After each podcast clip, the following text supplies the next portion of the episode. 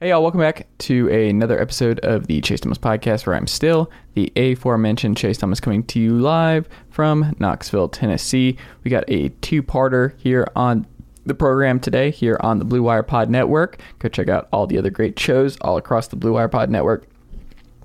Whether that's Long Shot with Duncan Robinson, Green Light with Chris Long, Wide Receiver One with Cris Carter, um, just all kinds of great shows all across the Blue Wire Pod Network. Um, so go check all those out if you have not already done so as well. Um, on today's show, we got a two-parter, as I uh, mentioned to kick things off here. We got uh, to start things off. Uh, we got Fangraphs Jon Tayler talk about uh, the Braves and their hot win streak. Casey Mize going down for the year for the Tigers. Uh, is it time for Tony La Russa to move on in Chicago, the Jays losing Ryu for the season, uh, and a lot more uh, with Jon Tayler. That's how we'll start things off here on hour one here on the Wednesday, June 15th, 2022 edition of the Chase Thomas podcast. Uh, coming up right after hour two, uh, we got uh, Pitt Panthers coverage. Yeah, Panthers Lair with Jim Hammett to talk all things Pitt. Um, Jordan Addison, Slovis, Whipple's departure, um, the Tennessee Pitt game coming up this fall. But that's coming up after this on the next uh, episode, hour two, here on this very feed. But guess what? If you're subscribed on Apple Podcasts, Spotify, or however you get your podcasts, you will not miss any of today's shows. So make sure you're subscribed so you do not miss any of those said shows. Um, don't forget, you can check us out on YouTube, uh, youtube.com slash Chase Thomas Podcast. Make sure you like and subscribe. Uh, all kinds of video content over there. Read me at sportsrenaissanceman.substack.com. Wrote about uh, Tennessee baseball and uh, just kind of reflection of where we're at a couple days removed from their uh, upset loss to Notre Dame on Sunday. So you can read that and all my sports writing over there at sportsrenaissanceman.substack.com. Type in an email and become a subscriber today. That would be great. Uh, email the program at chasethomaspodcast at gmail.com. Tweet at me at chase double underscore Thomas. Like the Facebook page at facebook.com slash chase Thomas writer. All right, hour one with Fangraphs Jon Tayler coming up in just one second. Uncle Darren, let's go. Chase Thomas pod, the Chase Thomas podcast. um, my nephew needs me to record. See, I hate. I already hate it. I hate it. All right, hello and welcome back to a another edition of the Chase Thomas podcast. Taping this on a Tuesday afternoon. It's no, it's not nightfall yet because the New York City skyline is not behind Jon. You can't Ta- even see what's behind me. Hold on, I'm trying to see if I block out the sun and then quickly. Oh, there, you kind of had it for a second It there. seems like you're in heaven. You're basically what's behind Jon is what a lot of folks uh, describe when they have a near-death experience. What they see, that's what's behind Jon on What, YouTube.com. Hud- Hudson Yards? That's that's kind of depressing. If when you die, you go No, you don't see Yards. any. See on my end, Jon, you don't see that. All you see is just a bright light. That's all I'm seeing. fair. Yeah, you got like a I- green I- screen for bright light. I encourage people if they if they do have a moment where they do see a bright light, run directly toward it. Yes. Um, the bright light is good. The bright light is good, Jon. Um, Jon, it's a hot one. And what I've realized, I was uh, on a walk last night uh, with the fiance and walking around the neighborhood. And there's a really nice neighbor on the corner who I always wave at. She sees me when I walk Khaleesi the dog. She sees me when I'm running around the neighborhood. She sees me when I'm taking my walk to do my planning and thinking stuff out for the day. And I always wave. The problem is, Jon, we have not gotten past the the weather uh, back and forth, and then we move our our separate ways. And I looked, I realized because Always Sunny in Philadelphia is one of my favorite shows that I have become the the hot one guy in the neighborhood, where it's like it's a hot one, and I just imagine like somebody's gonna do a Dennis Reynolds to me at So some someone is going to get nude and threaten you. Yes. Not it won't be a dream though, because that was No. like a dream. That was a fantasy in Dennis As, I Reynolds' mean, as far as we know, yes. the line between uh, the line for Dennis Reynolds between things he actually does and thinks he things he only thinks he has done uh, seems purposefully vague in some cases. But Yeah. yes, that was a dream sequence. Well, I guess when you get older, Jon, it's just I never thought I'd be that guy who's like, man, can you believe this weather? And that is exactly who I am in the neighborhood. See, but is are you are you doing it to total strangers though? total strangers? No, it's more of like you talk to me. That's my fallback. Where it's Okay. like, man, yeah, How about this uh, weather? Yeah, that's my fallback because generally speaking, I, I feel bad because uh, the fiance and I, she she's a very very different person in terms of public settings and things like that. And a lot of people misconstrue that because I host a podcast that I'm like a social butterfly and that I'm an extrovert, and that is the farthest thing from for me. I was And gonna say, what a, what about speaking into a microphone constantly, usually alone, makes people think that podcasting is for social people? I don't know, but they do. They really think it's for social people, and it's not. I feel it's like you're people- more on my end, uh, where you're not really like the most social, butter, like extroverted guy. No, no. I mean, I have my circle of friends and I have Yeah. my, my my social stuff. But yeah, I'm, I'm not I'm not out there all the time. I'm not pressing the flesh or you know. I, I would make a terrible politician in that regard.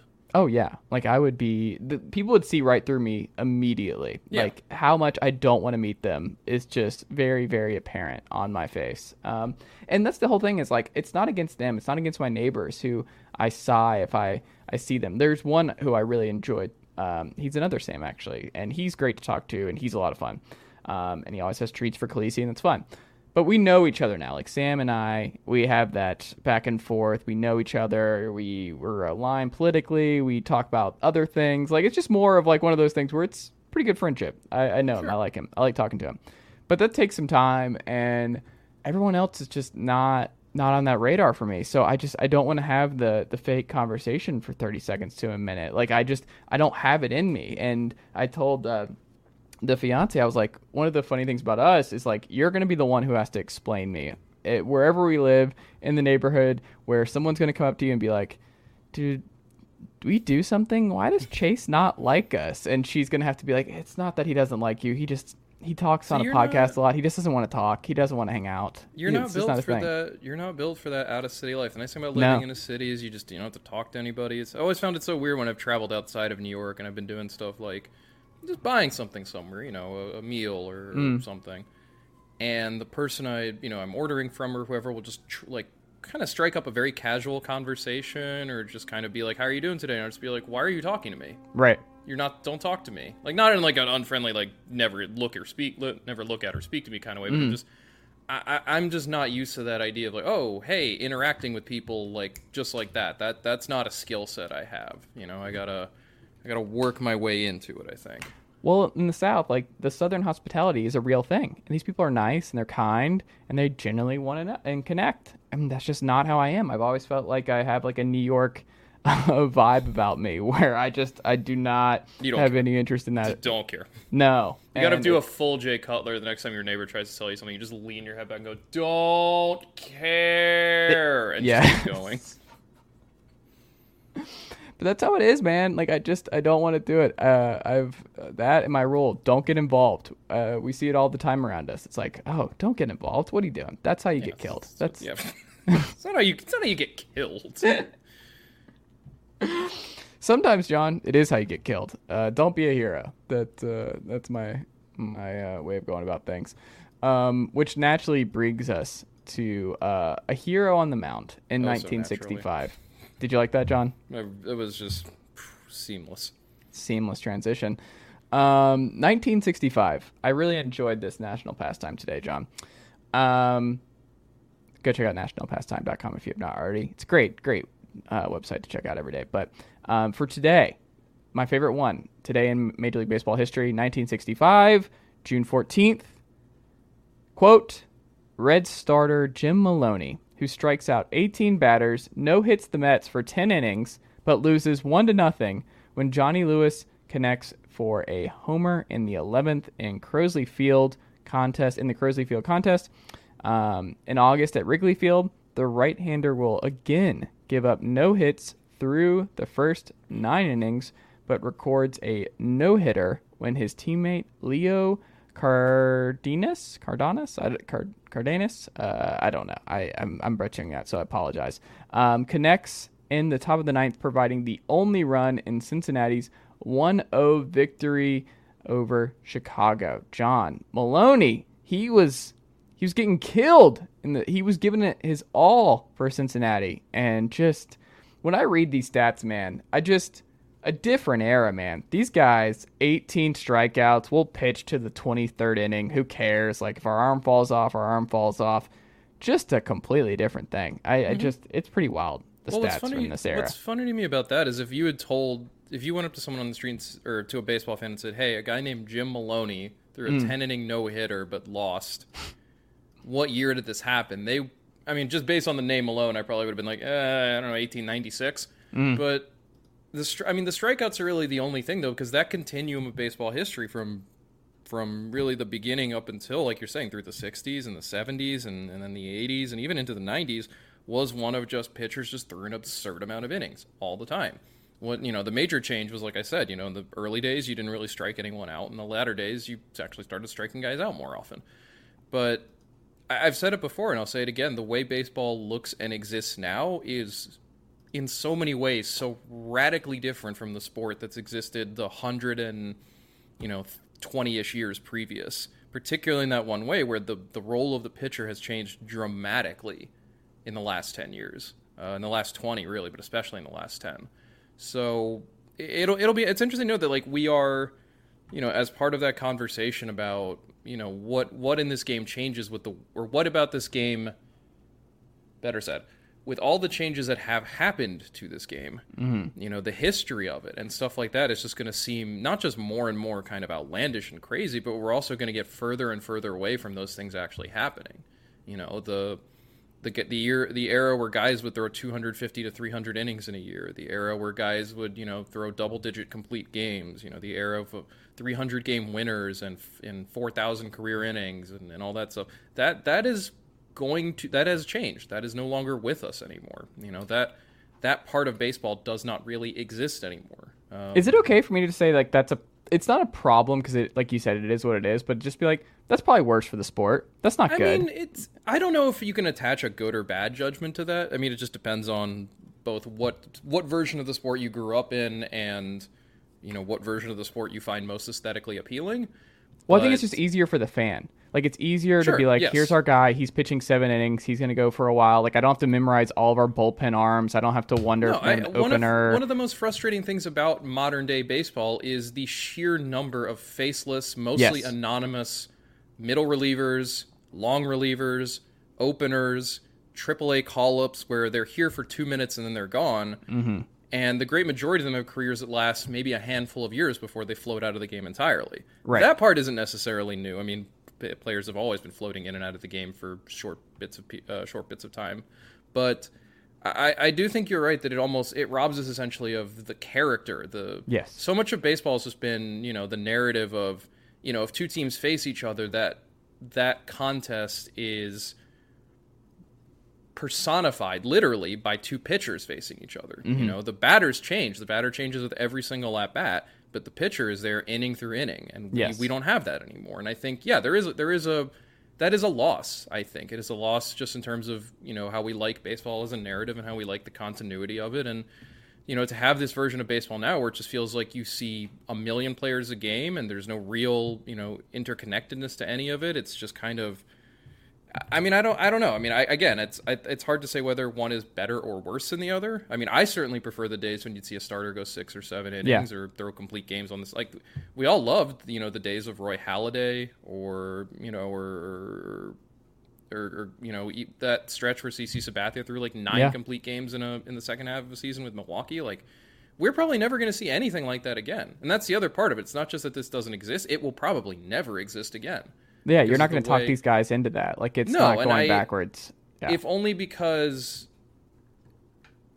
baseball players now are such a expensive commodity from Mm-hmm. beginning to end you know from you want to protect, yeah. you want to protect them you know they're they are not just players they are an investment that these teams make and they want to protect that investment not only for as long as they can well they not only want to protect the investment for as long as they can but they also want to extract the most they can out of it in a certain period of time and the most efficient way to do that, at least, seems to be by having these guys throw five innings apiece, or whatever, or whatever, and using as many relievers as possible, because that also fits the efficiency of baseball as what is the best way to get outs. Mm. You know, and that and everything that we've learned about the third time through the order, about how you know physical exhaustion affects your ability to pitch, and all that fun stuff. That's not changing anytime soon necessarily. And I, you know, maybe there's some team out there that has some magical plan for training its pitchers to be, you know, to have more physical stamina or to have, you know, to, to do something with regards to pitch delivery or sequencing that mitigates the third time through the order penalty. But I, I think it's pretty safe to say that the version of baseball that exists now, like obviously it is not the version that existed before, but I think it's pretty safe to say that we're never going back to those days. Well, it does kind of still um, exist in college baseball. As someone who has watched a bunch of college It baseball, does, but and I think that that is a reflection too of the way that you know those that college teams and professional teams just prioritize their guys Yeah. differently. You know, for college teams, it doesn't really matter what career a dude goes on to have after they graduate. All you care about are the innings they can provide you right then and there. And Well, also, college, college staffs usually only also- have teams usually only have like what, like three or four good pitchers generally. They don't. They don't. I mean, you only develop. It really three is or so four hard to say. You have one closer you use all the time because he's Mm-hmm. your best reliever by a mile and a half. Like, it, it, that's also the case. Like a, ma- a major league baseball team, you know, we, we can complain about oh, there's so many like anonymous middling relievers, but yeah, every single pitcher on a major league baseball team is worlds better than any single pitcher at col- that the best college baseball player, the best college baseball pitcher currently on the earth is probably not good enough to be in the worst bullpen in major league baseball right now. Ooh, I don't know about that. I think Ben Joyce actually might be someone they would give an inning to. I think That's he fair, probably if- gets some inning. If only because he throws 105 Yes. with absurd Yeah. stuff. Like, but and Kevin Kopps was kind of like that last year with Arkansas. Like I think you'll see him. Has he even been like where is he at right now? I, I actually I, I don't know. That's the thing. I- Since I don't follow the draft, I don't necessarily know where Yeah. these guys ends up. I mean, the, the the most more often than not, like the only guys you'll see really make that jump quickly are are guys who are relievers in The college. flamethrower guys, yeah, where they're Yeah. like trying to get them in there. So they're like before the arm blows out, like Yeah, let's just or- get him up immediately. Exactly, like a dude who throws super, like a Chris Sale, where it's like, no, we don't really have a lot of time with this guy, and like Yeah. trying to make him do something different would be pointless. So, God, Yeah, like Ben Joyce is probably gonna be in the majors like in a year or two. Like they're probably they're I hot shotting. I him. assume if he's drafted by a contending team, um, they will probably put, put not rush him necessarily, but they Yeah. will probably have him in the majors within a year. Especially because as a college reliever, he's going to go straight to high A. You know, Mm-hmm. there's no real point to having him waste time in rookie ball or in Yeah. low A. He's just going to go straight to where he is age appropriate. Because they're only going to be throwing him one or two innings at a time anyway, unless some team really wants to give him a shot as a starter, which I don't think that's happening. just depends on yeah. who drafts him. But regardless, like, yeah, you can still see that in college baseball, if, if only because again the priorities are very different down there. But I wonder how much that changes too, because you know you do have a, part of. I, I see Keith Law do this a lot, and I think it's it's top of mind for a lot of evaluators and for a lot of baseball analysts and for a lot of people care about the sport. You know, how much longer are colleges going to get away with doing that? How much longer a college is going to get away with having a guy throw 120 pitches or more in an outing, or bringing a guy back on two days rest to, to close out a game, or just to pitch the first few innings of a? I, mean, obviously the College World Series um, complicates that because, like the playoffs, you know, you just have to do whatever you can to survive in advance. But I do wonder if we're going to reach a point where some where I mean, maybe it's already happening. Again, I'm not clued into the college game, but where we get to the point where we stop seeing guys go that long in college games too, and then as it you know trickles further on down into high school games, into uh, into uh, travel ball, into the into the you know into that circuit. You know, at what point we basically just stop developing starters as guys who go more than four or five innings at a time, and baseball becomes a game where it's just it really is just about who has a deeper overall pitching staff and a flexible pitching staff. You know that can be used kind of as on an as needed basis. Yeah, I don't know. I think it's going to depend. Like what you're seeing now a little bit is that like Tennessee treats their first round prospect guys differently. Where it's like there's more safety. Where it's like, hey, we're going to take care of you because you also it's a recruiting thing. Like you want to Sure. take care of, and I think players all know that. Like they know Sure. this guy's going first round, so he's getting more protection than someone who has no chance of getting drafted or is not a early round pick. So it's like we saw that over the weekend. I think it was Georgia Tech's arm. He was like he threw 100 and something pitches last weekend and um, he was kept he kept going and they left him in because like you go to the bullpen it was over like Tennessee was going to mash whoever they put in for this guy and he was Right. I'm sure you have those conversations where you're like how are you feeling And because again, if we pull you- like this is it like You, and that's the- the thing. Like you only have so many options as a college coach. Yeah. As to what you can do, and like you said, there are players where there are some players you're going to treat them better, but there are some players where it's like, yeah, man, like, and I think there probably are guys too who I'm gonna be an accountant after this like Yeah, it's uh, like whatever they happens understand they're they're not going pro. This is their this is where they top out, and they're probably you know I don't know what conversations they have with their coaching staff, but it's probably like, hey, listen, you don't have to baby me. Like, Yeah. you know, I will pitch as many, and like these are all grade A hyper competitive dudes too. Yes. Like they do not want they do not not want to pitch. So, but I, I do think it'll be interesting to see now that you know we've seen this in Major League Baseball where guys you know we we do not get uh, Jim Maloney's anymore.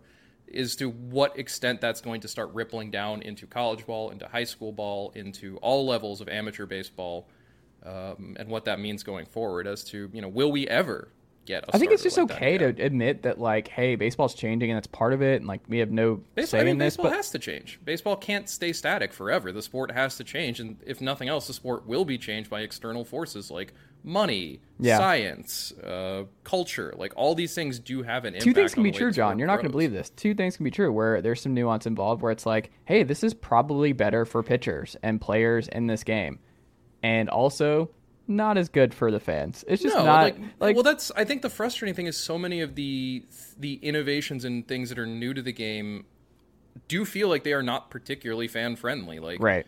defensive shifts, uh, more bullpen usage. Those things are all they exist because They're smart people in and better. of baseball. Yeah, they, they they are they are designed to get outs more efficiently, and the whole point of a baseball game is to get 27 outs, you know, and, and win the ball game. So yeah. Yeah, I mean we I mean we could have a whole long conversation about how the the extra efficiency of baseball is not particularly aesthetically pleasing, and is probably doing a at least has an impact. I don't know how big an impact on you know on on fan approval, on you know attention, on all that stuff. But yeah, it's. I mean, it if you're the Pirates, it helps to have if you have an arm, a starter who is like you have to you want to come see because it's a marketing thing. Where if you have a young Gerrit Cole who's going seven to eight, even if it's a losing effort, like it's still better when those guys have like you, you're a bad team and you still have someone who is a must see attraction for Yeah, uh, no, they're bad team during the recognizable, and. I and I think this is something that I remember with the Orioles in the in the depths of their tanking phase, Yeah. where it's like, what are you offering these fans when they come to the ballpark and Right. they see a dude on the mound who they don't know and is only going to last three or four mostly crappy innings? I mean, it's it's hard. I don't know where, I don't know how as a team you kind of figure that out, especially because there's also the element to it that you know you let that pitcher, you let that starter throw seven innings on the regular if you have that guy. Guess what? He's going to get more and more expensive more quickly as mm-hmm. time goes on. You know, those guys are the ones who make the most money. It is not at all a coincidence that an era of of maximized financial efficiency in baseball also co- also coincides with baseball becoming what feels like an increasingly faceless game in terms of you know, at least in terms of the starting pitcher. Like the opener is not just a strategy designed to win ball games, it is a strategy designed to keep costs down by by lessening your depend by your dependence on those big name starters who cost the most money and by and by essentially creating that endless churn of players that is just more cost effective overall. You know, there's Yeah. less service time being going around there. More guys are picking up a greater share of innings. You know, that is that's all part and parcel of it. That is that is what baseball's decision makers want the sport to be. They want it to be not just more efficient on the field, but they want it to be more efficient financially. And stuff like that goes a big way toward making it more fin- more efficient financially. You know. Yeah. Um, in happier news, Jon, the Braves are actually not going to lose another baseball game. I don't know if you heard this. Did you see this? Did you hear about this? I mean, I know they lost the second baseman. Okay, that was that was not necessary. But hey, you know what? Like it sucks. Fractured foot for Ozzie. Um, you can't replace him. They're gonna struggle without Ozzie in that spot for a while. Uh, they just called. They recalled um, Phil Goose. Gosselin. Yeah, Goose. So I, we'll- I didn't I keep for like Phil Gosselin is the most like I keep thinking that's the name of like a I guess it's because it's the same name as the that Jon and Kate people were is their last name Gosselin something like that Are you talking about the Jon and Kate plus eight or yeah the, the those, gigantic those family? reality couple weirdos yeah I, I well, either way I just every time. I see his name I just have a weird moment where it's like that's not a that's not a real person Goose. sorry the Goose sorry is loose. Gosselin Yeah. Um, Atlanta but must always have one crappy utility infielder at all times where is Kelly Johnson when you need him? where's Charlie Culberson when you need him Charlie, he was hey, clutch Charlie. That guy, I would kill for some Charlie Culberson right now. Do you think he went when he went out he introduced himself to people as Dansby Swanson Hmm. Like, do you think he tried to pass off as Dansby? Because he really could. He really could. I don't know. It's a good question. But anyway, Braves are good now. Braves are really good right now. Um, they're hitting. I, I will say people are leaning in a little bit too much. Uh, look, Matt Olson, fellow Parkview kid. Shout out to the Parkview Panthers and the great baseball program we got uh, for the alma mater, alma mater. But he's not an all-star first baseman. I, I always think it's kind of funny when I see like the teams pushing all like, oh, uh, the Braves should have the whole All Star infield. Uh, that should be where we're at. And it's like, well, no, no, like we don't have to do this. Like that's not a thing that we have to do. And I'm I'm, I'm also like, am I just a weird fan where I I could never sign my name to it? Where I'm like, have you seen the first baseman grouping this year? Like he's just not even in the conversation based on what he's done to this point. Like he's been good. He hasn't been great. He's been good, but he's just not an all star this year. Matt Olson, he has a lot of time. He's locked up long term, but he's not a he's not an all star this year. He hasn't had an all star type year. But um, the Rays are good. Michael Harris has been a huge shot in the arm. He hits his first home run this week.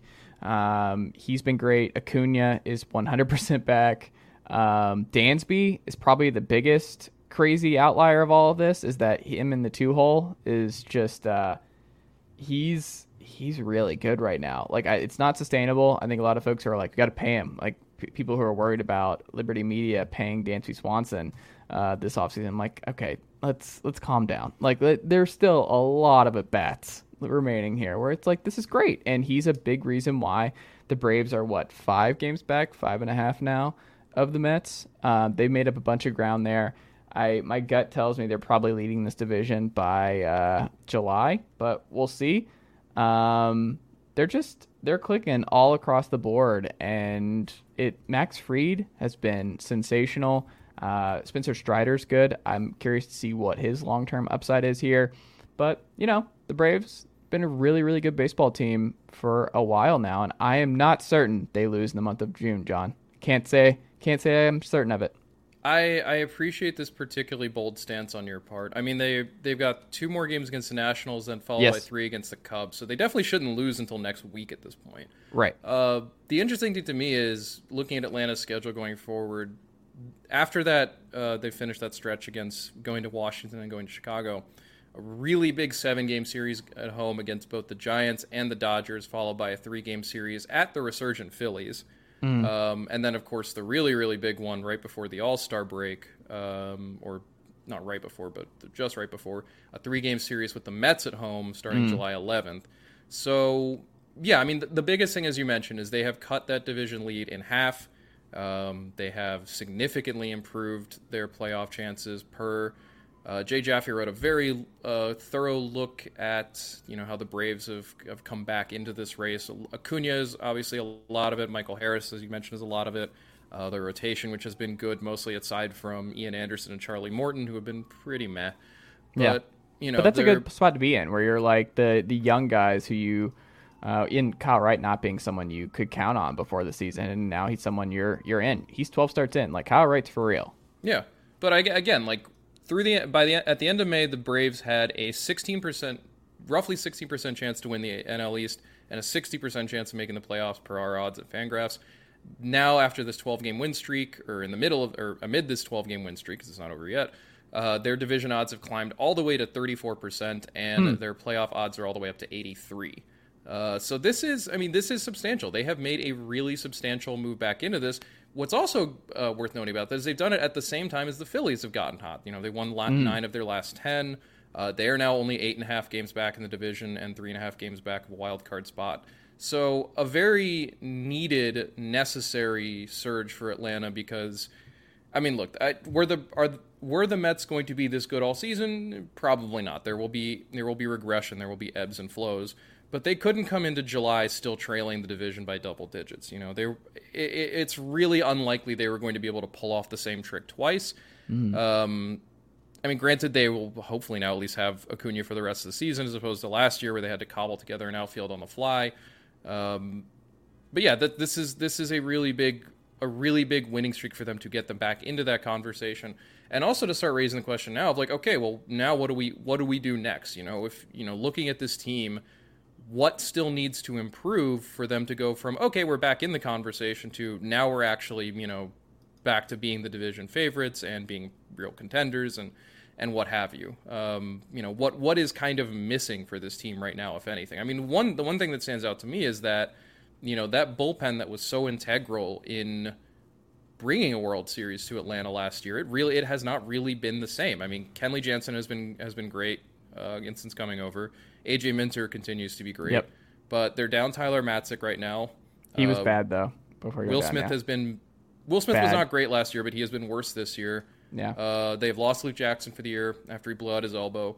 Strider was a guy I I mean I maybe could have been a kind of impact relief guy. Obviously, they're going to you know use him as a starter to see how that goes. But you know, it, I think for me, it's a question of okay, now what are the pieces that are still needed to to turn this from simply a winning streak into the start of actual contention again. Um, or, or is it something as simple as Wait, would you that- rather invest this summer in uh, another dependable arm like starter, or would you rather just add to the I, bullpen? I mean, I don't know. It obviously depends on it depends on health, most more importantly than everything. It depends on whether Anderson and Morton uh, can get back on track. It depends, and then the wild card being Soroka. Yeah, that and that's I was going to say. It also depends on what, if anything, Mike Soroka can contribute. Because truthfully, it doesn't really seem like there's much the farm system has can yield anymore at this point. I don't I don't think we're seeing a young guy coming out of there who's really going to make a, an emphatic difference. But Soroka to- might be back in less than a month. to me at least it's also a question of you know was what is more legit in a sense you know is it the first two months of the season where the braves did just look completely lost and finished or is it these last two weeks where I mean, granted they're not going to go undefeated for the rest of the year but you know is what what is closer to their to their true talent level and like you said losing albies is going to hurt and it's you know it's it's going to especially because you know they've already ruled him out for the next two months uh, I, do I mean, a foot fracture, like it's gonna stay with him. Like Albies is not gonna be 100 percent the rest of this year. Like Jared Dickey just went That's through that with. Tennessee's outfield. Like running on it, they're gonna be extremely careful. Like that's Yeah, just such an a- easy thing to exacerbate that problem. That that takes a full off season of rehab and like that's a rest. that's a good point. This is unfortunately now probably a lost season for Ozzie Albies, Yes. which is a real shame. But you know, given what they already have in play, I mean, I guess that's the thing. Like, do you, if that's the case, do the Braves then decide, okay, we need to go get help at second base because we can't just use Orlando Arcia and Phil Gosselin there? You know, that's Yeah. not that's simply not good enough. There's no one in the pipeline who can be elevated to that spot. There's just no one there. No. I mean, maybe you go after Cavan Biggio. Like he's not a starter in Toronto, and if they don't see him as a guy, I would I would be interested in a Biggio option there. Um, he seems like someone they would target. I don't know. But I mean, yeah, there there are multiple options for the Braves here. I could see even you know trying to add some outfield help if Harris slows down. Yeah. Um, and if Adam Duvall slows back down, because it's I really think clear Harris's Marcelo. BABIP's like 375, so I think he's going to come down to earth a little bit. Yeah, it, I mean, it's really clear Marcell Ozuna is not an answer out there. Um, not No. really an answer to anything. Well, Duvall's hitting a little bit now, though. But yeah, so it's. I, I will be interested to see now what the Braves do next. If nothing else, they've put themselves in position where you know they're going to be active at the deadline. I think, and they're going to be active buyers. I think. Not that not that I ever really saw this Braves team selling. I mean, there would have been really no reason for them. They were even with all this, they were still within. They were still in wild card, uh, in wild card position, and this pretty well cements them because, as we talked about last week, there are not there are like 13 total good teams in baseball, but it's I think what'll be interesting to watch over the next month and a half is where do the Braves decide they need that upgrade, and how do they go about getting it? Because is if, is if, if as you said, like the farm system is not really in a place to produce the help that they need right away, like does that mean that the farm system is not in a place to produce the pieces needed to make a trade? You know, is it? I mean, you have guys it's like, Drew Waters. Like, you wish Drew Waters could play second base right I mean, now. I think it says a lot to me that the Braves went with Harris directly over Waters. Yeah. Um, I I'm, I'm curious as to whether or not I mean, and it, you saw like you know Pache obviously was part of a big deal for a big player, but I wonder if the Braves are at the same place with Waters that they were with Pache, which is the offense is just never going to be there enough for him to be a regular. But regardless, I it's it's definitely it's definitely going to make. The, I'm glad at least that it, it will make the NL East a little more interesting going forward. Um, I don't really think anyone in baseball, except I guess in this case Mets fans, benefit from a team holding a double-digit lead wire to wire. Essentially, you know that that's not fun for anybody. The Braves and the Braves and the Phillies coming back to life is is a good thing overall. Yeah. Um, but we'll see. I, I think it's fine. I think we're moving in the right direction. I think the Braves will be fine um, going forward. I mean, hey, they may never lose again, like I've said. Um, who will not be fine is the Detroit Tigers, who lost Casey Mize for not only the rest of this year, but he's gone next year too. Just a blow for the Tigers and this poor kid, man. I mean, just that's a bummer. Yeah, like he's gone for a long time, and this just sucks. Like I don't know what you do with you're the Tigers. Things are going real sour there. I mean, like you said, Mize is done for at least the next 16 or so months, thanks to Tommy John. Um, I think more importantly is like the moves they made in the offseason, in particular, Javi Baez and Eduardo Rodriguez have really just not worked out. Uh, Baez Do we know what's been- going on with Eduardo? There is some speculation um, that I'm, you know, it, it- for all from what I understand, it is a personal matter, and you know, I, I just feel personally like it's it's just it feels very weird to talk about these guys' Yeah. personal lives or something like that. But he, even when he was available, he was not producing very much. Um, you know, now there's a question of if he comes back at all this year and what that looks like. Baez has been a, a straight up disaster at the plate, um, and it's obviously like the the whole worry with Baez was or has been given his abysmal plate discipline and uh, just overall, you know. Jon, they're all been they've been awful everywhere. Like Yeah, I mean, that's the Castro, thing. I don't- I don't Tucker wanna, like, Barnhart, Baez, Austin Meadows, All, Baez. everyone on this team is bad right now. There is Spencer Torkelson has a WRC plus of 69 right now, 27% K percentage. Yeah, the, everything that needed to go right for the Yes. Tigers has gone wrong. They've lost their young pitch, and, not, and it's not just Mize. It's it's it's Matt Manning being injured. It's uh, you know, it, it is. I mean, Tarik Skubal at the very least has looks. I mean, I guess that's the thing. The number of successes you can count for the Tigers this season, you could probably do it on one hand if even Yeah. if you even need that many fingers. Um, yeah, ev- every everything that needed to go right has gone wrong. Baez has Baez has not produced. Uh, Eduardo Rodriguez has not produced. Torkelson has looked completely overmatched. Uh, Riley Greene broke his foot early before the season, right before the season started, and is only just now getting to a point where it looks like he might be back soon. Um, you know, the young pitching has gotten hurt. The bullpen has been.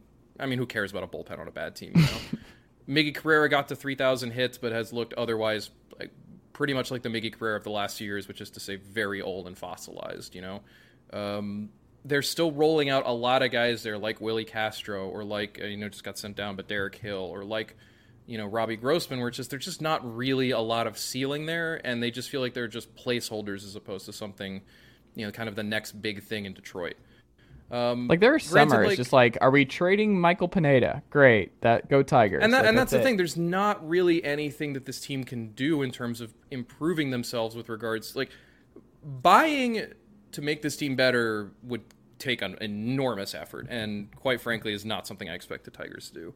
Selling, there's not really anything, like you said, there's not really anything to sell unless someone's deeply interested in Jonathan Schoop or or Michael Pineda or Gregory Soto, who I suppose the Tigers could make available, since I don't really know the point of you know this of, of keeping around a, a relatively good closer in a bad season like Yeah, but yeah it's i mean i think if you're a tigers fan the hope is that you know next year if players are healthy oh, the uh, if torkelson has development under his belt if riley greene has development under his belt you know if they're bad they'll get a good pick in next year's draft too for whatever that's worth.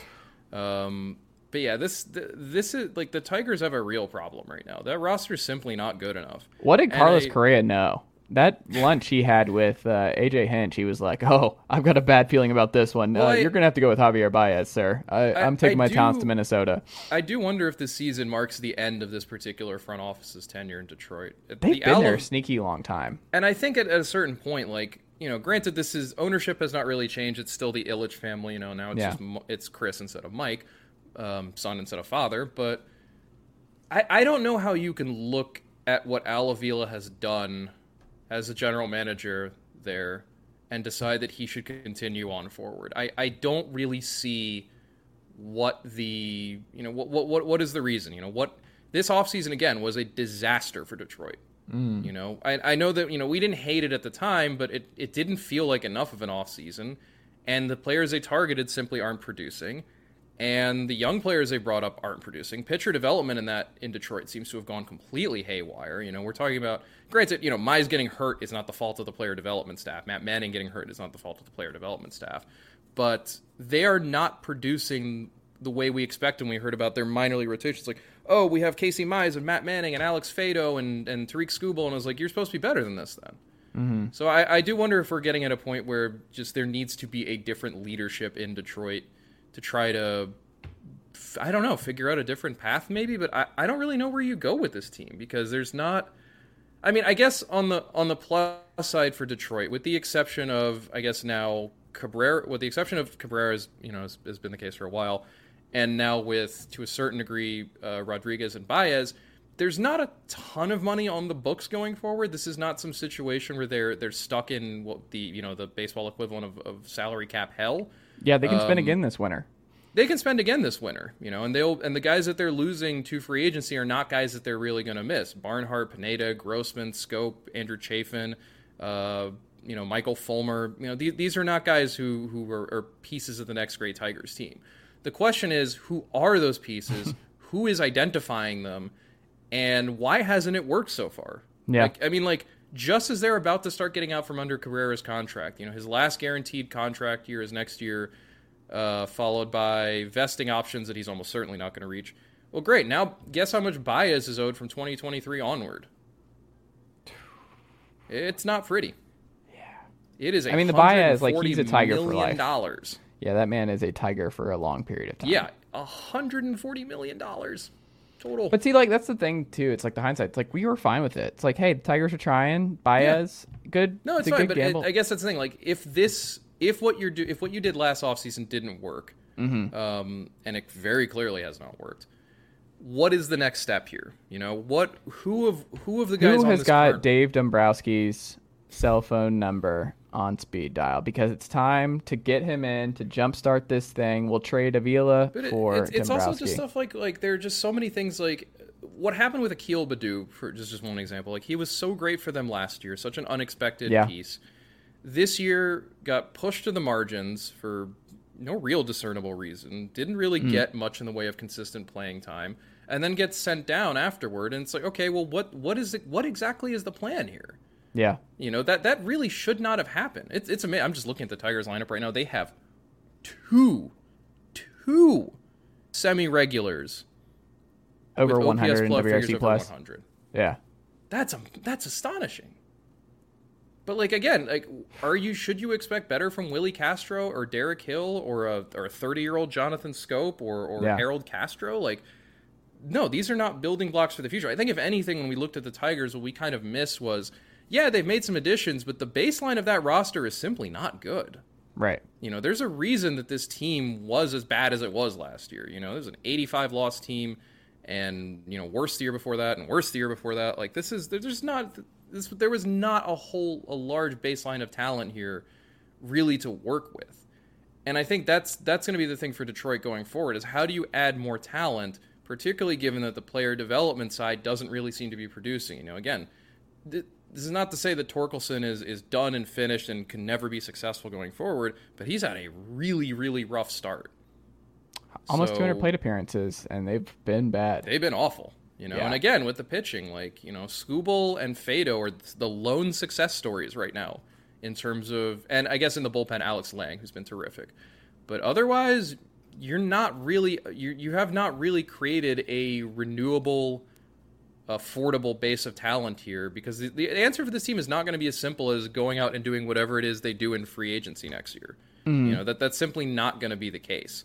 It's going to be you know, who can we develop from, or who who are the pieces from within who are going to help us get there? Because they, they just simply need more from what they've already got, um, and that's going to be tough because the pieces they've got to, it's, you know, it's, it's you know, what gear is there left for Austin? Is is there another gear for Austin Meadows? Like, is Torkelson able to take that next step? What are we what are we going to see out of Riley Greene when he finally debuts? You know, it's it's it's going to be tough. The Tigers are in a really tough place right now, and I do think, I, I- do think this might actually be the end of Al Avila. Like I, I hmm. just, I'm just not seeing like there what there are not enough success stories, so to speak, on this roster to make up for the fact that this team is, you know, really just not good. You know, and then no real hope of contending this year either. Go Tigers. Um, Tigers. John Matt or John Madden, Joe Maddon. Uh, the, the just an unbelievable ending to what happened in L.A. On a lighter note, he gets a mohawk to change gears here in Los Angeles, and he's fired before he's able to reveal the mohawk to his team. Man, how brutal, brutal ending for Maddon, man. Rally Mohawk, never seen. It's the saddest short short story ever written. God, Again, we need a I-. I- it never came I- out right. We never saw it. No, I had said before that the Tommy Pham, Joc Pederson fanny, fantasy football dust up was the funniest story in baseball this year. Never mind. Joe Maddon getting a mohawk and never even getting a chance to unveil it, which which also means that was when he was in the meeting getting let go, was he just sitting there with a mohawk? Uh, yes, Like did, did Perry have- Minasian yes. and company were just were they just like uh what's with the okay? Um, you're fired, but like I, I I want video of Joe Maddon sitting through his dismissal with with a mohawk. Like I that image is so perfect to me and so perfectly encapsulates his wacky stepdad nonsense that like man How do you what a- do, fellow kids? what do you what a beautiful image he very much is how do you do fellow kids and What's the craziest hairstyle you ever did, Jon? I, have never done a crazy one i've No? never no my hair's always been pretty much the same forever i've never never grown I it don't out? have no i don't i don't really have the ability to grow it out it just kind of grows up like Okay. froze Um, Interesting. but i've never. but you never did that though. I never did that though. No, I, I don't. I don't like the way it looks. It just looks too, just too much, and just gets too hairy and fuzzy. I, I look just like a cotton ball more than anything. But Okay. I, I've never, I've never done the mohawk though. I've never, never had the chance to do that. I never did a mohawk growing up, um, but I did do. I had frosted tips. Uh, I did the frosted tips. I did the highlights. um, Mm, very good. Definitely. Uh, young Chase, man, there were some looks. Um, Frosted tips is very a rod. I mean, hey. look, I had the chain, the frosted tips. Um, it was it was a look, man. I was out here. Um, all vibes, all gas, no brakes at uh, Trickum Middle School for me. Um, is it time, Jon Tayler, for the Chicago White Sox to fire Coach La Russa? Is this it? Do you think he gets fired? One, and do you I think mean, it's I, time? I don't think he gets fired. No, because the only person who will make that decision is Jerry Reinsdorf, and Jerry Reinsdorf seems blind to reason and logic Mm. right now. And I, regardless, I, I think it's something that probably wouldn't happen until the end of the season anyway. Should they? Probably. I don't know. Like, I think the season's slipping. Like this is like Oh, I'd say the season is very much slipping for the Chicago White Sox. They're you have nothing really, to lose really at this point. spot. You have like- nothing to lose. I, I mean, the metric in my mind is like, what is this manager doing to help the team be better? Mm-hmm. And in La Russa's case, I'm not really sure what the argument is because we all just watched him intentionally walk someone with two strikes on purpose. Like that, I mean, to me, it's not even necessarily the decision itself, although the decision is a very, very bad decision without any real defense, despite what La Russa in- insists otherwise. It's the doubling down on that. It's the stubbornness. It's the the the arrogance of I'm Tony La Russa, therefore I must be right. You know, I know more than the rest of you. And it's like that's just simply not that. How do, how can you manage like that? Mm-hmm. Especially in this day and age when you are when there's so much information around the game and to how to manage the game and to how to put your players in the best position to succeed. La Russa does not seem like he does that. Yeah. You know, he doesn't seem to trust young players. It's it's telling to me that uh, amidst all of this, Yermin Mercedes got um, just straight up let go by the team. Um, and I know, and not like I mean, he was a big story last year briefly, and I don't necessarily think he was a, a sustainable story. But the way La Russa treated him, in particular, after that, uh, f- after that whole mess over him homering on a was a 3-0 pitch, like Yeah, a- that feels like late in forever a ago. blowout. Yeah. like this team doesn't seem to do a very good job handling young players. Uh, La Russa's bullpen management seems very just not. It just doesn't seem to. Uh, this doesn't seem to hold any logic to it. It just seems to be Kopech's based, gone.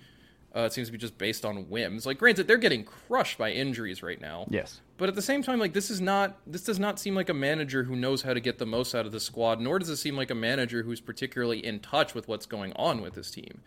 You know, this does not seem like the, the White Sox don't seem like a particularly happy bunch, and it's not a surprise that that that's the case given their cranky septuagenarian manager who thinks it's a good idea to intentionally walk guys on a two strike count. Like, I, I don't know. I mean, you, you can you can definitely see. I, I wonder if the White Sox look at what happened with the Phillies, uh, in particular with Joe Girardi, another guy who's very set in his ways and de- definitely did not seem to have the clubhouse behind him, and wonder, you know, is that us as well? But I don't know. I, I, just don't see it happening though, it, because again, this is Jerry Reinsdorf's call. It's very much not Rick Hahn's call, um, just as it was Jerry Reinsdorf's call to hire Tony La Russa, and I think that's going to make it that much harder for the White Sox to move on from him because there's only one guy making that decision, and he's Tony La Russa's friend. You know, it, it's. But no, I, I, I don't. If I were, if I'm in charge of the White Sox, no. I mean, Tony La Russa's not there in the first place, but he's especially not there anymore. You know, there's what has he done or shown over the course of the season to make you think that he is the right man to lead this team going forward? If I was a White Sox fan, I'd be so pissed off about all of this right Oh, now. they, the ones I know online are very, very pissed off. You know, like they, this is just a nightmare. There is no excuse for this team not to be the best team in the AL Central and to be contending over during this run with this group. Like it's just It I would it's, be it's a combina- it's a combina- it's a combination of cheapness on the part of Mm. ownership. It's a combination of poor planning on the part of the front office, and I think it's a combination of, of bad managerial choices and decisions by La Russa. You know, I, I again, this needs I to be a not- cleaning. Like I think it top No, to bottom. I, I- think this offseason you need to start from scratch. I think so. I think. I mean, again, Reinsdorf holds the keys, so you know uh, Tony La Russa goes as far as Reinsdorf thinks he will go. But I would not be surprised if, at the very least, Rick Hahn is gone at the end of this year if the White Sox uh, continue to struggle like this. Because it, I, I think you're right. Like it's this team should not be struggling to this. This is the AL Central. Like this is even beyond the LSM, Yeah. this is a team with so much talent. right. Like this, Like they it- should not be struggling like this. They should Yes. not be this bad defensively. They should not be this inept when it comes to hitting right-handers. They should not be, you know, this much of a of a of a depth. They have no depth on that team, Just Right. None whatsoever. And again, a lot of injuries, but you're you're not getting the sense of a team that is well. Again, like with the Tigers, you don't get the sense of a team that is well run. Mm. You know, just a team that's kind of stumbling from from place to place and trying to figure out how that all works. Oh, Tigers, man. The AL Central. What a dumpster fire. It really Um, is. Ryu gone for the season for the Jays. This is not really a surprise based on how he's been pitching to this point. Um, it has been a struggle for him. Um, Toronto probably like it. They're gonna have to do something. Berrios, they're probably still betting on bouncing back. Like he's still got, like the expectation should be that he'll figure it out and he'll bounce back and uh, will be better down the stretch. But in terms of where they go now, I I'm curious because he's a high priced guy and he has been a really good player for them and a really good pitcher in this league for a while. But I don't know. Like this is this is fascinating because I think they need another starter. They're an extremely good ball club. They can obviously hit all across the board, but they need more depth in this rotation now. And I'm curious. Like they call up the guy that right after we get off the podcast, you texted me and you're like, "Oh, guess who just got called up?" Um, and that's just how it works uh, with podcasting and all that kind of stuff. But I'm so curious. Do you think it's it's a situation where Jansen, who I think was Ryu's primary catcher, am I? Do I have that right? I, I I don't know off the top of my head. No. I think it was though. I'm pretty certain it was him. And if Ryu's gone, that makes a Jansen trade probably a little bit easier. But I mean, I, I still don't think they move Jansen, if only because again, they they don't like Alejandro Kirk is not really a catcher. I mean, he's a Yeah. catcher, but he's not a great catcher, and I don't really know that the Jays want to put themselves in a position where their catching tandem is dude who's not a great defensive catcher and rookie. That's really really tough. Um, so no, I, I don't really see that. Again, I even with Moreno getting called up earlier than you know than I predicted. I, I still don't think this is a situation that resolves itself until the off season because it, it also just going to be much easier to move a catcher then, unless there's a team out there right now desperate for catching help that will give whatever the Blue Jays want for uh, for Jansen. yeah, it was Jansen by the way with Ryu.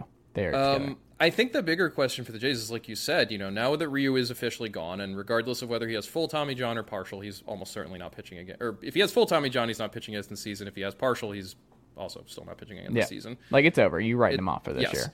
So your rotation right now is Kevin Gausman, Jose Berrios, Alek Manoah, Yusei Kikuchi, and Ross Stripling, who's been Stripling has been very good since taking over for Ryu in the rotation.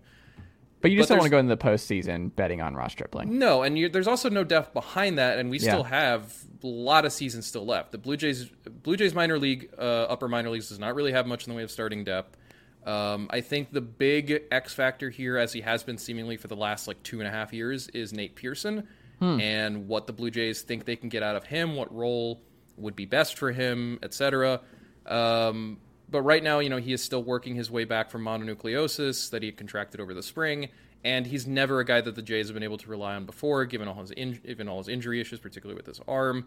So, no, this is not this is not a situation I think where the Jays can just sit back and go, "Oh, okay, we'll be fine. You know, we'll just make it work." I think they probably are going to add some starting pitching depth, but I think given the presence of Gausman and Manoah and Berrios, they probably don't feel the need to add an ace level arm. I think they might be one of those teams that you know when we when we talked about like Jose Quintana last week, maybe this is one of those teams that, that looks at Quintana as guys you know just someone in the back of the in the back of the rotation or who's around who can give them four or five innings. Part of that's going to depend on health. Part of that is going to depend on um, how much they, you know, what role they prefer for Stripling, whether they want him to be a starter, whether they want him to be a reliever, whether, you know, what kind of starter or reliever they want him to be. But I do think with Ryu gone, the Blue Jays are almost certainly going to have to add some kind of starting depth, one way or the other. Tucker Davidson for Cavan Biggio. Who says, says no? Every both both parties. I don't I don't know if either side wants to make that Mm. deal. But I, I I don't think that they can make because right now their rotation is you know they have a five man rotation, but there is not really a viable six starter kind of waiting in the wings for them. You know, unless they unless they think Pearson is ready a lot sooner or is, is already ready, or if they're ready to uh, try stuff like Casey Lawrence or Bowden Francis, or go back to guys like Anthony Kay and Thomas Hatch, who have you know gotten shots in the past, especially with other teams that have never really been able to make them work. I don't know. I don't know what the answer is, but I, I do think that the loss of Ryu will make Toronto do something with regards to adding some starting pitching depth. I just think it's going to be something closer to like a four-five arm as opposed to a one, two, or three guy. Twins because they can also not have nice things. Man, AL Central, a lot of lot of crap this week. Lot of problems uh, thrown Central. uh, to the AL Central. Um, Royce Lewis gone. Um, not Byron Buxton, but Royce Lewis another so crappy situation. He, uh, the fact that it's this, it's the same. It's another ACL injury. Yeah. It's another lost year for him, and a total calendar year, twelve months. It's so brutal, and he was playing so well too. Yeah. I mean, it's just illustrative too. of Just the Twins have just had to deal with so many injuries. You know, we, we talked about this last week, and, and I think previously too. That like what they have done in the face faceball that is really, really remarkable. They've had some tremendous depth, but now they're starting to lose that depth too. Like Royce Lewis was a big part of that. You know, he was a guy who, excuse me, he was a guy who could and did plug in for Carlos Correa when he was out. And Yes. someone who maybe could have offered them some outfield depth in case Buxton got hurt again, or if something happens with Max Kepler, who's never been a picture of, of, of perfect health, or with um, you know the other players they have floating around the outfield. It's it's really tough, and at Isn't it crazy point, that like he has two ACL? Like that's just one of those things. He's in great shape. He doesn't it's, like. well, it's, it's like just it's like it's like Soroka tearing the same Yeah. tearing his Achilles tendon twice. It's I mean, I guess that's the thing. it's just Those things- unexplainable. Well, those things, I, um, there's probably an explanation that those things, when surgically repaired, are just never going to be as strong as they originally were, and that the, Hmm. the possibility or or chance of re-injury is by default higher. But no, it, it's a really crappy break for Lewis. It's just really bad luck, and you do wonder, to, like, when the Twins reach the point where they just cannot survive all these injuries anymore. Yeah. I mean, they've they've survived them thus far, and it obviously helps that you know Chicago has been a, a walking disaster, but you know Cleveland is right there, and you know is certainly not does I don't think has the ceiling that Minnesota does, but They don't you know, want to be there. they don't want to be there. yeah, this, are we gonna get a real life major league situation where they're just gonna start cutting like everything going forward? oh my god. The, everyone's they're gonna have a picture of Paul Dolan in a in a bikini just up in the up in the clubhouse, just taking pieces off of it one at a time. That's the most 2022 state of Major League Baseball uh, scenario that we could also put together. That's also maybe a possibility. Like, I want Cleveland to just be forced into winning the AL Central this year. That yeah, so they can just be- sit there and be like, "We don't want this. We We don't, don't want, the playoffs. this." Yeah. Do you know how much more money it costs to be in the playoffs? But yeah, uh, it's it's definitely a question of like how much more the Twins' depth can really you know survive. Like Yeah. they've lost so like and like the guys that they've been relying on, you know, Chichi Gonzalez, Tyler Thornburg, you know, Yennier Ka- Cano, whoever that was. Mm-hmm. You know, they they've had to pull really really deep, and at a certain point, you just not either you run out of options or you know you roll you roll a dice you roll a dice enough times sometimes one is going to come up. That's just math you know? Some of these guys just aren't going to work out. They're not going to produce. They're not going to give you what you need i mean the the lucky thing i guess for the twins is you look at their their full lineup right now and you know yeah they're down miguel sano um, they are down um, they're down lewis now but otherwise you know they have for the most part a, a good enough solid starting lineup with you know with productive players that they can make this work you know, it's just going to be a, a. The big question for me, one, is the rotation, um, because that rotation is just bad right now. It is. It. This was a concern going into the season. It looked better for a little bit there, but it is. It has gone back to being a real, real problem for the Twins, and they really need to do something about that. Um, but also, just I mean, again, you look at their injured list. It's Sano, Royce Lewis, uh, Sonny Gray's back now, but Bailey Ober, Chris Paddack, Kenta Maeda, Randy Dobnak, Josh Winder, uh, Jorge Alcala, Danny Coulombe. Like, there's a lot of guys on there. There are a lot of guys on there, and some of them are obviously more more useful than others. But it they are really having to dip deep into their farm system and into into the into minor league free agency to, to fill these holes. And at a certain point, you just you just run out of bodies. And I'm starting to worry that the Twins are just getting closer and closer to that point where they just don't have enough they don't have enough bodies to make it through. And again, you're already seeing that in the rotation, you know. Joe Ryan is back and Sonny Gray is back, but the next three starters in that group are Dylan Bundy, Devin Smeltzer, and Chris Archer. That's really, really bad. That's not going to do it. So, yeah, but uh, yeah, just the main thing. It just, it just, sucks for Lewis. It's always rough to see a guy deal with something like that. I feel I felt the same. Super about, talented guy too. Yeah, I felt the same about Kyle Lewis too, coming back yeah. from that knee injury he had, then immediately suffering a concussion. You know, it's just this game is really unfair sometimes. You know, especially for I mean, guys look at I mean, struggled. even uh, what's his name? You brought concussion. Uh, local Loganville kid, uh, Clint Frazier, and like the twin or the Cubs, where that's like one of those where I don't know how you explain DFAing uh, Frazier and keeping Hayward. Like that doesn't really. That's like one of those things where yeah, that's I don't. Why? There must be something else there or something behind the scenes that we don't know about because Yeah. on the surface that does not really make any sense.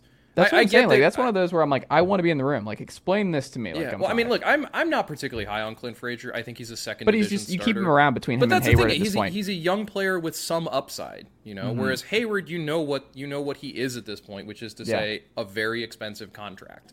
Um, there's not really anything left Jason Heyward is going to produce for you at this point in time. You know, it's extremely unlikely. So, yeah, I, I, I can't say I really get that one either. Um, we'll end on this, Jon. Uh, really good piece in Fangraphs this week by old friend Dan Szymborski on Noah Syndergaard's comeback season and why it's complicated. What uh, would you make of Dan's piece? So, I mean, he makes a point that the main issue with Syndergaard right now is that the strikeouts just aren't there. And that makes it a question of, okay, if the strikeouts aren't there, how does Noah Syndergaard go forward, you know? And part of Dan's piece is noting that, well, without the strikeouts, his projections, with Dan ZiPS projection system, his projections look very, very. You know, we're talking a, a guy with an ERA over four, or projected ERA over four for the next five years. Granted, that's not going to be the Angels' problem going forward. Syndergaard's only there on a one-year deal. You know, if they want him back, they can bring him back. If they don't, he goes somewhere else. But it, it's really, and, and the point Dan makes, I think, is a really good one. That you can survive with the low strikeout rate. That is not, you know, a career killer, but it does mean that there's no margin for error anymore, and that when you start losing from that point, then you're really, really screwed.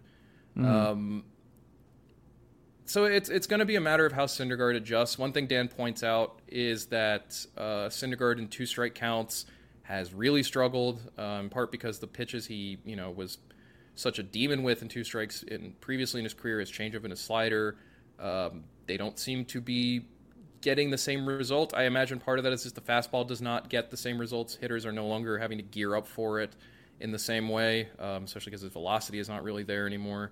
But yeah, it, it does mean that I think we're going to have to see Noah Syndergaard make that transition from being a cliche, but a thrower into a pitcher. He's going to have to figure out how to get ahead when he doesn't have 99 mile an hour sinkers and 93 mile an hour changeups and wipe out 95 mile an hour sliders. He's going to have to figure out how to get by with diminished stuff. Some dudes can do it, some dudes can't. And yeah, Do you think he will? I don't know. It, it, it's hard to say now. Um, certainly, the results right now don't look good. He's allowing a lot of contact, and again, just not really getting strikeouts. And it's really, really hard to survive as a pitcher that way. But you know, there's still the rest of the season to go to see if he can figure something out. You know, I, I at least will be interested to see if and if and what Syndergaard changes uh, over the course of the rest of the season. Because I mean, that that is the other thing for him. Like I said, he's only here and he's only with the Angels on a one year deal. He Yeah. has to re-enter the free agent market next year. And if he's going into it the same pitcher he is right now, a guy with a strikeout rate of around six, you know, an ERA in the high threes and low fours, he's not going to get a whole lot of interest from teams. You know, they're not going to. You're going to Texas, sir. Maybe that's what's best for him. I mean, it's his, Yeah. it's hometown. Although he, I don't know. He's, I don't know if he was closer to Houston or, or Dallas as a, as a Hmm. I mean, either would be fine with him. I'm sure either would be fine, but yeah, it's it's definitely going to raise a question. Then, if this is the same Noah Syndergaard we see in the offseason, who's still going to be interested in him, and is there going to be another chapter to his career? Because right now, I mean, the, the Syndergaard we're seeing is not. I mean, the Syndergaard we're seeing is no different really than Chris Archer, and you know that Chris Archer is not a guy who looks like he has a particularly long time left in baseball at this point. Jon Tayler, what can the good folks check out over at fangraphs.com along with the great piece by Dan? Uh, I know you've got a lot of Braves coverage, so I, I, We do have I a lot of Braves appreciate your influence when Meg's like, We hey, what should we put on the front page? And you're like, hey, We here's are this we Braves are now thing. y'all graphs. Um, we're gonna have Y'all even- we're gonna have even more Braves coverage coming. Dan is gonna have a piece on your boy Dansby Swanson, uh, looking Okay. at his hot streak, and especially in the context of one, is this sustainable? Two, what does this look like for him going forward? As you mentioned, he is a free agent this offseason, and without looking off the top of my head, I would gather he will probably be one of the better infielders available, um, especially defensively. Although, I don't know, is, is Swanson a? I've, I've, He's a, I've he's an elite defender. He's Okay, elite that's defender. what I've thought. But um, beyond that, we will have, or we have, as you mentioned, our Braves coverage. Uh, Eric Longenhagen made a couple changes to his top 100. Michael Harris uh, being a big part of that because our Braves list is not out yet, although it will be coming relatively soon. Um, beyond that, just the usual good Fangraph stuff. You know, interviews, pieces on the game as it is. Ben Clemens doing weird stat stuff. It's all there. It's all fun. I I need a day in the you- life of Ben Clemens. That's what I want. A video, YouTube, add it to the YouTube page. I guarantee I you it'll get the clicks. I imagine Ben spends a lot of the day staring at the ceiling and Yes. before he just kind of goes, "I've got it," and then just starts writing something perfect. So that, Exactly. that's what I like to think. Because his story Um, ideas, like I would kill to have that. Like when I'm perusing stuff and I'm trying to figure out what, and then hit this guy over here, just some weird nugget out of nowhere. You're like, man, that would be great. That would be Yeah. great to have a brain that works like that. Yeah, but yeah, come on, come on to Fair. I especially recommend folks check out the top 100 thing. Obviously, Yeah. as we get more and more into the summer, we're going to get more and more prospect stuff. Um, the big one there that I like is uh, Eric writing about Eury Perez, a 19 year old Marlins pitcher who's six foot nine, but has uh, struck out or six foot nine now 19. He's throwing 96, 98 with really hard sliders. Um, a lot. He, Eric has had scouts tell him that you know Perez might be the best pitching prospect in the game right now. So Well, highly there's one thing the Marlins need. It's more more dominant more young good pitching. prospects. Yeah. Exactly. Uh, highly recommend you go check out that piece in particular if you're a prospect person. Um, it's very very thorough as all of Eric's prospect stuff is. But yeah, come on down to Fangraphs, sign up for a membership while you're here, help support the cool work we're doing, and uh, yeah, come come check out our baseball stuff. It's good. It is good. Go do that. Subscribe today. Y'allgraphs.com. People forget. Yeah. Um, there you go. Jon Tayler, always a pleasure. Thank you so much, and I'll talk to you next week. All right, that'll do it for hour one here on the Wednesday, June 15th, 2022 edition here on the Chase Thomas Podcast and the Blue Wire Pod Network. Go to bluewirepods.com today and check out all of our great pods uh, all across the Blue Wire Pod Network. So go do that today. That'd be great. Um, if you enjoyed uh, hour one here and you have not already done so, please make sure that you leave this show a five star rating and review on Apple Podcasts or Spotify if that is indeed how you listen to today's program. Uh, hour two coming up on All Things Pitt Panther football in just one second. Uh, but thank you, as always, for spending part of your Wednesday uh, with me. Or if you're listening to it uh, later in the week, that's good too. I just appreciate you making the Chase Thomas podcast part of your uh, listening schedule. So greatly appreciate it, guys, as always. And uh, I will talk to y'all in just one bit. Uncle Derek, how'd I do?